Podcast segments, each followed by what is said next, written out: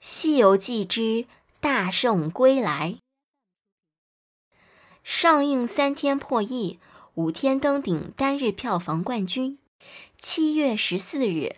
《西游记之大圣归来》以超五千三百万的单日票房成绩，成为了中国电影史上单日票房最高的国产动画片儿。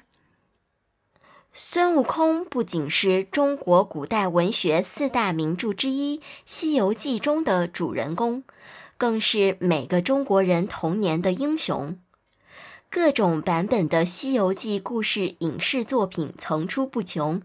其中最为深入人心的，当属1986年的电视剧版和伴随九零后成长的央视动画版。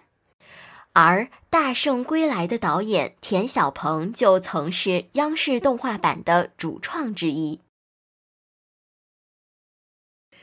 据《华尔街日报》发表的新闻。除了大赞《大圣归来》的票房外，更关注到整个中国动漫产业的发展。